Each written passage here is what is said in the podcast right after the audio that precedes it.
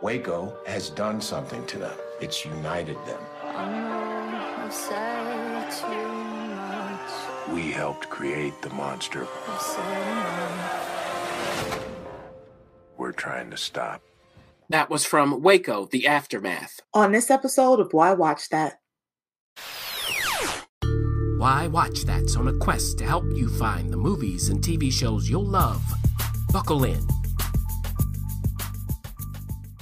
After the standoff in Waco, Texas that ended in tragedy, everyone's looking for someone to blame, including two of the FBI's own hostage negotiator Gary Noesner, played by Michael Shannon, and Mitch Decker, played by Shea Whigham, who was one of the agents in charge and who points the finger at Gary by saying he had 51 days to try to talk him out, and you couldn't do it. Meanwhile, as those two duke it out, the surviving members of the Branch Davidians are gearing up for trial. Haunted by the specter of David Koresh, they're fighting an uphill battle, and their judge, played by David Costabile, knows it. How do you feel about people who join extremist religious groups? I do have negative feelings towards people who give their sense of choice over to false prophets. Uh oh. So people are lining up to bring them down. That's the man who shot me. So you're just gonna let them run over you? They've already rolled over me. But their trial lawyer, Dan Cogdell, played by Giovanni Ribisi, isn't going to let them play the victim. Their lives are on the line. You have to know the Bible. Is that why he married a 10 year old girl? You are all complicit. When you say that what we believe in is stupid, you're saying that the people that we loved who burned in that building died for nothing. So it's contentious to say the least, and there's only one possible way to save them. We need to show the jury that this is about failed leadership on both sides. This is bigger than you think. So, with the help of private investigator Gordon Novel, played by Gary Cole, Dan might be able to uncover more than just failed leadership. But especially for two of his clients, they remember how it all began when David Koresh was Vernon Howell, played by Keean Johnson. I never saw it before, but she is mentioned all over the Old Testament. Proverbs 31:25. She is clothed with strength and dignity, and she laughs without fear of the future. Proverbs 31:10. She is far more precious than jewels. That was young Vernon challenging the founder of the Branch Davidians to impress the founder's wife and prophetess, Lois Roden, played by J. Smith Cameron. As we know, Vernon had designs on power. I'd do anything for you people here, even die for you. Came down to it. And unfortunately, it did. But the events he set in motion didn't end on that 51st day in Waco. Oh no. Due to the federal response, many people no longer feel safe in their own country, many of them dangerous. Yeah, payback's coming. It's coming sooner than you think. Weren't you, uh, Yeah. Yeah, yeah, we've met. 15 years of loyalty? For what? For what? Hey, hey, get your hands off me. So Gary Noesner's not alone. ATF agent Jacob Vasquez, played by John Leguizamo, also knows what's at stake. So Gary has someone to confide in, but what he has to say isn't good. I feel this. This undercurrent of rage in America. We helped create the monster we're trying to stop. But the powers that be aren't interested. They're moving on to other things. The government refuses to take responsibility for its actions. This thing was never going to turn out any different than it did. The Bureau is now going to concentrate all of its efforts on foreign terrorism. I'm trying to keep people from getting hurt. But tragically, with hate groups on the rise, Gary's warnings fall on deaf ears, just as McVeigh, played by Alex Breaux, plots destruction. Gary's not giving up, though. There's an informant, played by Abbey Lee, who might be able to help. The question is how she would. Feel about going back to Elohim City for us. They're trying to ignite a new civil war. They don't fear us, but they will. So, from Koresh to McVeigh, from law enforcement to the courts, dark days are ahead. David Koresh was preparing for a great war. God has asked you to fight the forces of darkness. If you steamroll them, you're just asking to have this happen again. The government turned on him. Payback is coming. These people are planning an attack. What do you mean by attack? Okay, Waco, the aftermath. Uh, Because it was Waco, you know, where they told the story of the Branch Davidians, and now it's the aftermath of it. yeah. Yeah. So I mean, listen, it looks good. Like as far as the the costumes look good. The people look like they know what they're Oh doing as my, far we as get into costumes. is concerned. it feels very, you know.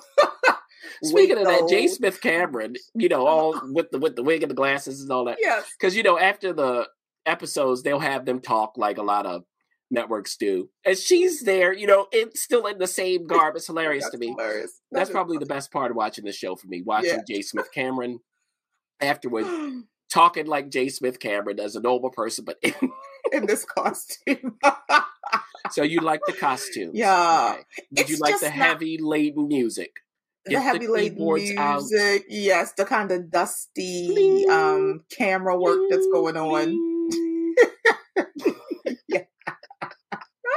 yeah, it's like listen, it looks like a really well done show. It's just not my show. Look, I don't I don't really care enough about watching these like this story of Waco unfold. So like for me it's just not it's not my type of show. I can appreciate the the artistic work, the creative license and all that stuff, but I, I'm not I'm not watching the miniseries of Waco the Aftermath. See, it's their job to get you to care, Mhm. in my opinion. Like the Mm. judge on The Good Wife would say, Hmm. in my opinion. Um, so what they want to do, producer, is look back to explain the motivations of the Branch Davidians on trial. That's what they want to do. I want to move forward. Like, okay, so as of this recording, the first two episodes have uh, been released. I've seen those two. I saw Waco. I don't need a young Koresh. I don't I don't care. Um, let's move it forward. I've seen it. You know, we saw Mhm. Taylor Kitsch play it, all of that. Michael Shannon was in that one as well, and John and everybody else. Okay. Great. I the actors, I'm fine with. I, I'm always up for J. Smith Cameron. Put her in the wig. I don't care what you do. You know, she's on succession right now. So I'm looking at her going, there's Gerri. You know, it's just like still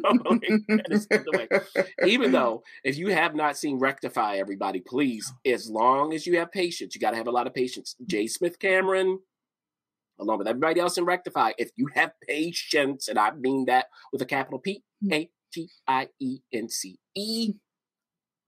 watch Rectify. Hmm. But let me stop doing these diversions. So I wanted them to move forward, like I need to move forward in this review. And then you kind of saw it, like with uh, Giovanni Ribisi there, as you know, their uh, trial attorney trying to wake him up, going, you know, he's with ten year olds, and uh. but when you watch it, um, I mean, they have religious leaders, they've got him and other lawyers, and like, and all of this, it's a hair too much speechifying, Hmm. right? Put the keyboard away.